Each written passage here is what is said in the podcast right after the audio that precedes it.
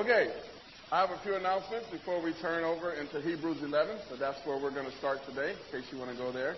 First announcement is, no, we weren't able to have midweek this past Wednesday because of the snow and northeasterner and all those things, but this Wednesday we are going to have a family midweek service. Ross Lippincott, our youth and family leader for the whole church, he's going to be here to teach.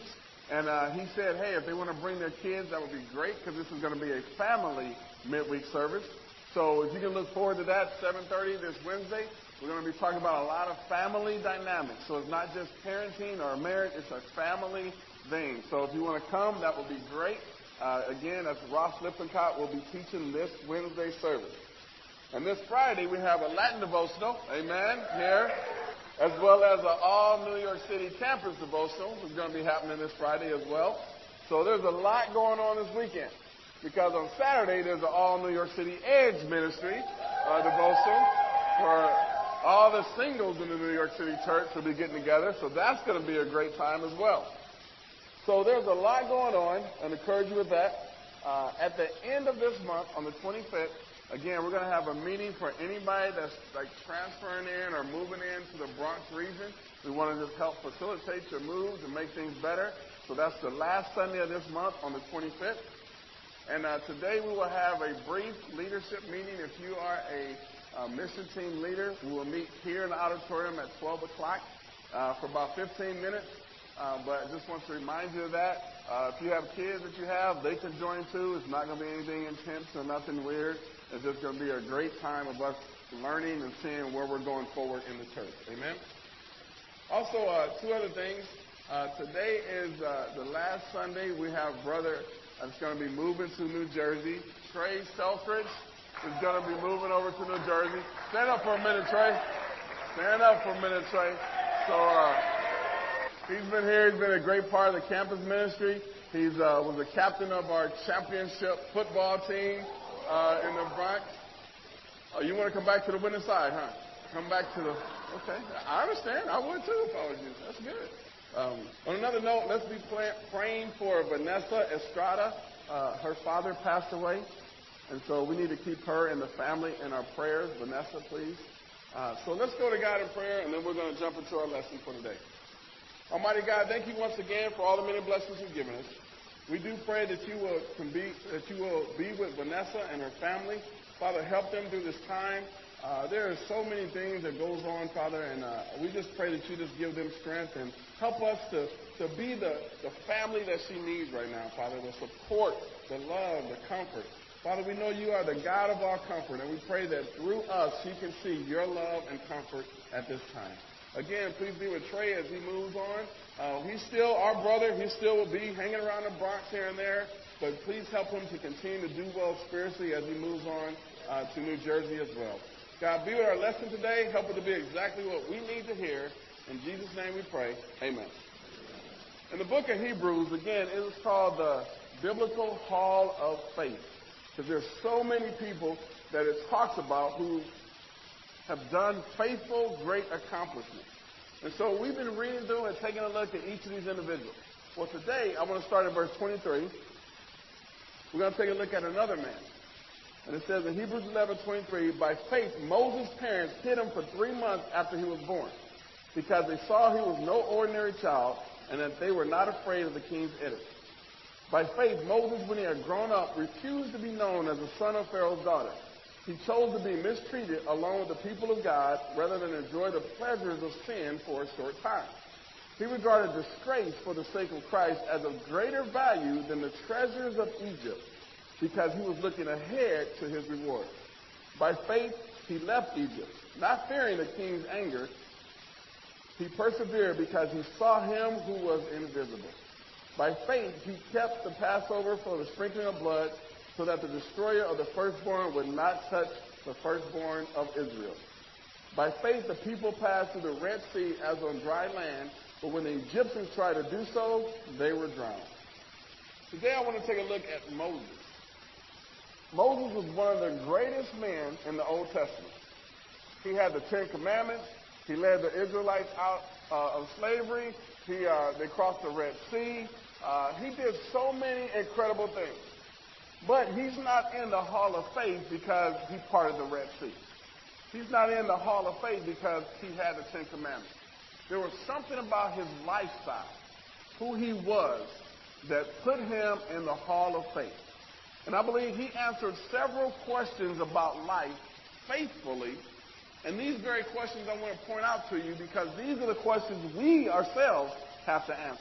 And if we can answer these questions faithfully, we ourselves may find ourselves in the Hall of Faith one day as well up in heaven. Amen? The first question that Moses had to answer faithfully was, who am I? This was an important question because we all will have to answer this question. And in Hebrews 11, verse 24, by faith, Moses, when he had grown up, refused to be known as the son of Pharaoh's daughter. Who am I? And this is a good question. And it's a good question because we all put on different masks at times, kind of depending upon who you're around. You think about it, you even answer the phone differently depending upon who's calling. If it's one of your close friends, you say, hey, what's up, man? Hey, girl, what you doing? If it's one of your long relatives you ain't talked to in a while, you don't even say hello. You just say, hey! You just get on the phone. But if it's somebody you think, a doctor's office or something, hello, yes, may I help you? We even change how we talk to people on the phone because there's so many different identities that we try to take on at times. Even when you go to a social setting, whether it's a dinner, whether it's church, whether it's work or school, sometimes we put on a different mask, a different identity for people. We need to understand we can't be somebody else. We just need to be the best at who we are. And that's the key for us to understand. Because sometimes we pretend. What we need to understand, we need to live as a first-rate you instead of a second-rate somebody else. That is so important for us to understand. You need to be who you are. God created you with a plan. It says in Jeremiah 29:11, for you know, I know the plans I have for you. Plans, because the Lord, plans to prosper you, not to harm you. Plans to give you hope and a future. Nobody can be you except you. Moses had to deal with this at an early age. You think about it. He had to deal with the fact of who am I? He had an identity crisis. See, all the Hebrew young boys that were being born were being killed.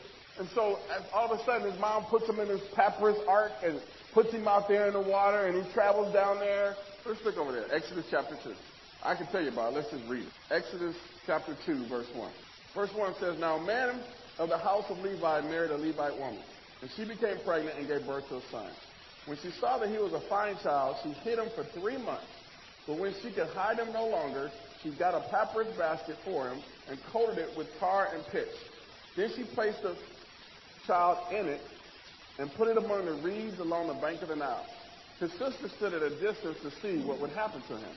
Then Pharaoh's daughter went down to the Nile to bathe, and her attendants were walking along the Nile, along the riverbank. She saw the basket among the reeds and sent her slave girl to get it. She opened it and saw the baby. He was crying, and she felt sorry for him. This is one of the Hebrew babies, she said.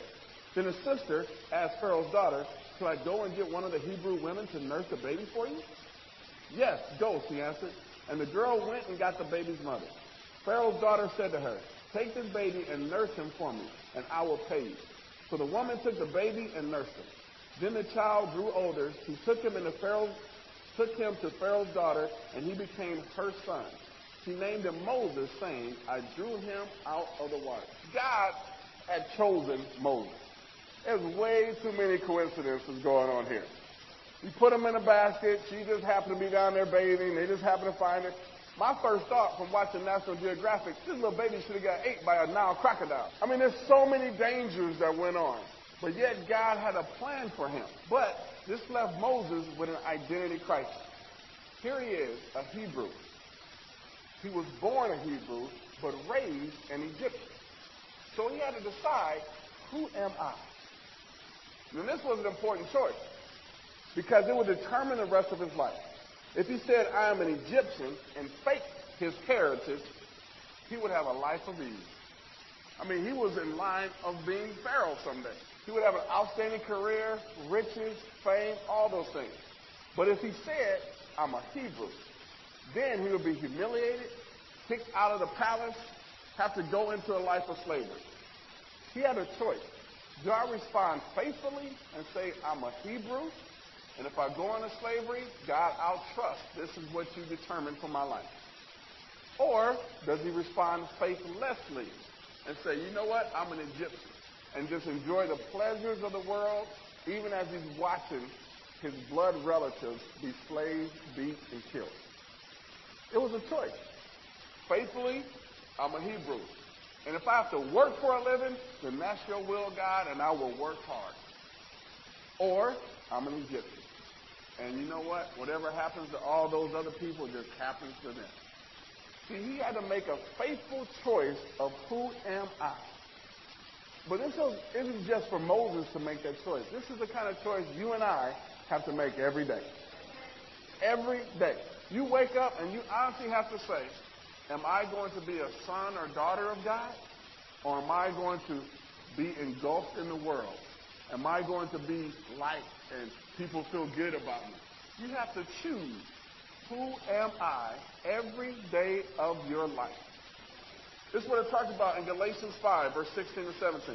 Galatians 5, verse 16 to 17. We'll come back to Exodus, but Galatians 5, 16 to 17. It says, so I say, live by the Spirit, and you will not gratify the desires of the sinful nature.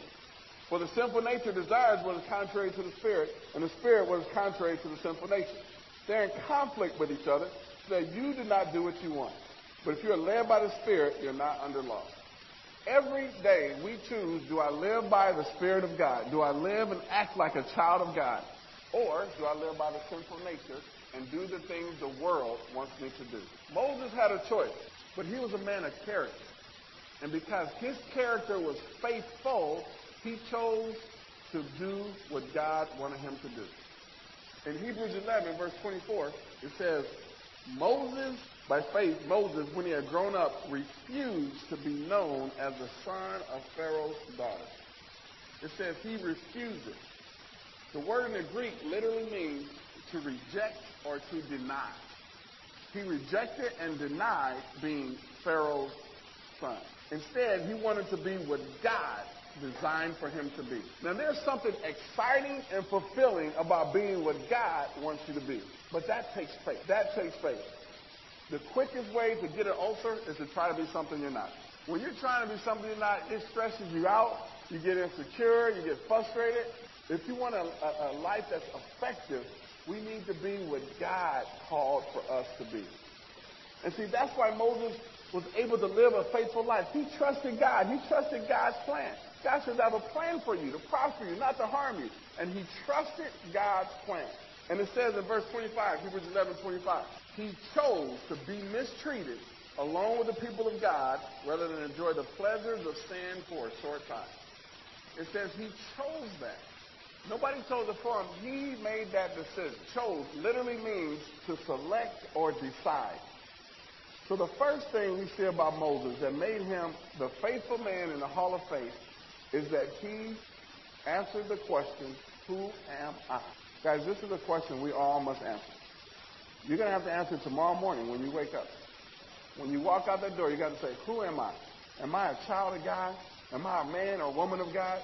Or am I just like everybody else in the world? This is a choice we're going to have to make. The second question Moses had to answer faithfully was this. Will I take responsibility for my life? Will I take responsibility for my life? He had to faithfully answer that question. Again, in verse 25, he says, he chose to be mistreated along with the people of God rather than to enjoy the pleasures of sin for a short time. You know, we can't blame anybody else for our lives or our actions. The fact is, you have choices to make about your life. And your choices will determine what your future will be. See, in Hebrews 11:24, Moses refused. And then in verse 25, it says, then he chose. He refused, and then he chose. There was a negative followed by a positive. And that's how it works. There's things that we have to say no to in order to get blessings from. It's important for us to make a decision, okay, this is what I need to see. I need to make a choice in my life. I need to have responsibility. First of all, God chose him when he was a little baby, and then later on, as he grew up, he chose God. God chose him, he chose God. The question for you right now is, are you choosing God today? You may be even visiting here with us. The question is, are you going to leave making a choice, I want to be committed to God? You may already be a disciple for 10, 15, 20 years, but you're at a critical point right now that you still need to choose God. It doesn't matter how long you've been around the church. Satan is still going to come after you, but you still have to choose God every single day. That's what it's talking about. Deny yourself and carry your cross daily. Because this is a choice that we have to make every single day of our lives. This is a mark of maturity. When you start to mature, you start to make those choices quickly and faithfully to God. See, Moses could have blamed his mother. If she hadn't put me in that basket, my life wouldn't be like this. I wouldn't have to make a choice if it wasn't for my mother. He could have blamed his stepfather. He's so busy ruling the country, he didn't spend any time with me growing up. He's out there telling these slaves what to do. Why isn't he spending time with his son? He could have blamed the people. I tried to help them. I even tried to help them when they got into a fight, but they wouldn't listen to me. They don't even want me. They reject me. So I don't even know if I want to be here. They don't like me. I shouldn't be around here. Maybe I should go somewhere else. See, when a person's immature, they start to blame everybody else in their life. They don't take responsibility. And what happens is, at a young age, if you don't take responsibility, even though you physically may grow up, emotionally and mentally, you don't grow up. You stay at that same age. If you're 19 years old and you refuse to take responsibility, you're going to be a 43-year-old refusing to take responsibility. Moses made a decision, I'm going to take responsibility. If I choose this, then that's the way I'm going to go, but it's my choice. We, each of us, need to look and say, I got to take responsibility. It is my choice. See, here's a fact. Satan can't make you do anything. He can tempt you, but he can't make you do it. That is a lie when people say, the devil made me do it. The devil didn't make you do nothing. He may have put a temptation out there, and you chose to do that temptation. So the devil can't make you do anything, and God loves you too much to hurt you. So if Satan can't do it and God won't do it, the only person that can mess up your life is you. It is so important that we, first of all, choose who am I going to be. And then secondly, we take responsibility for our lives.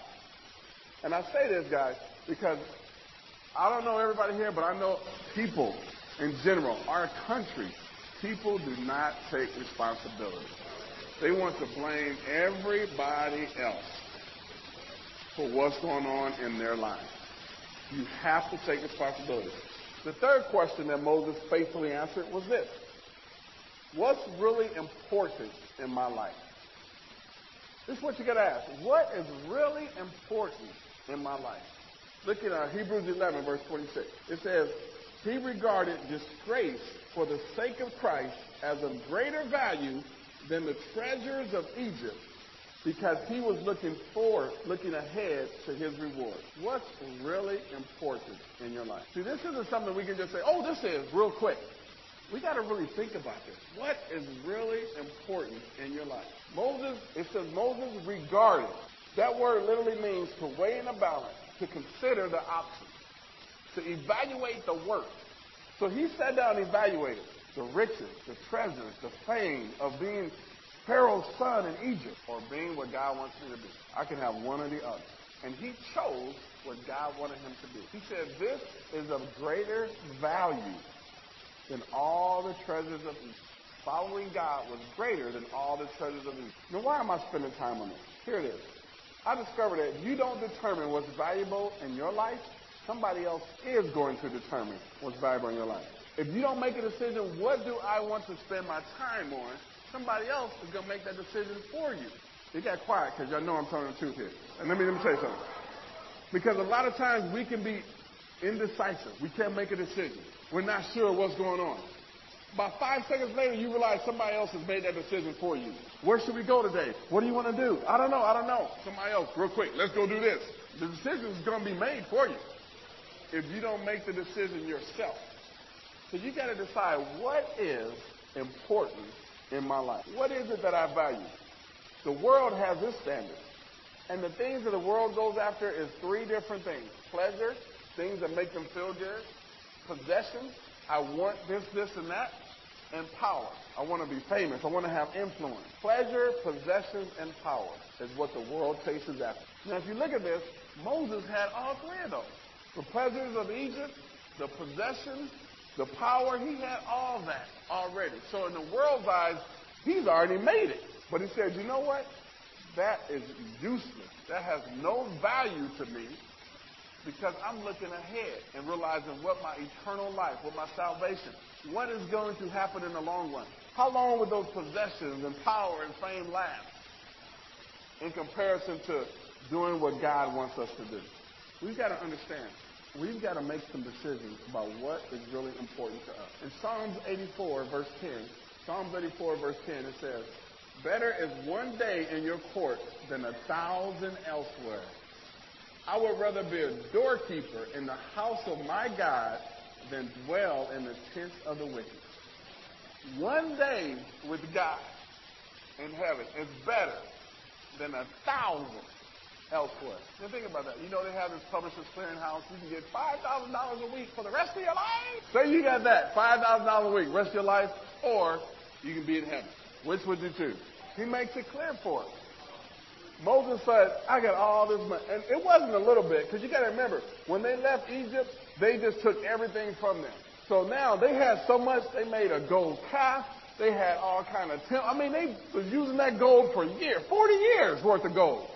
That's how much Moses had at his disposal. That was all his, because he was in line. And he said, that is worthless compared to being what God wants me to be. Matthew chapter 6, verse 24. It tells us something here that Moses knew, but it's very, very clear. Matthew 6, 24. No one can serve two masters. Either you will hate the one and love the other, or you will be devoted to the one and despise the other. You cannot serve both God and money. He makes it very clear. It's going to be one or the other. And we got to respond faithfully. Why are we talking about the special mission contribution? Because this shows our value system. How much do I value the kingdom? What we're doing now is setting things up for our kids, our grandkids, our great-grandkids, our great-great-grandkids, and those like.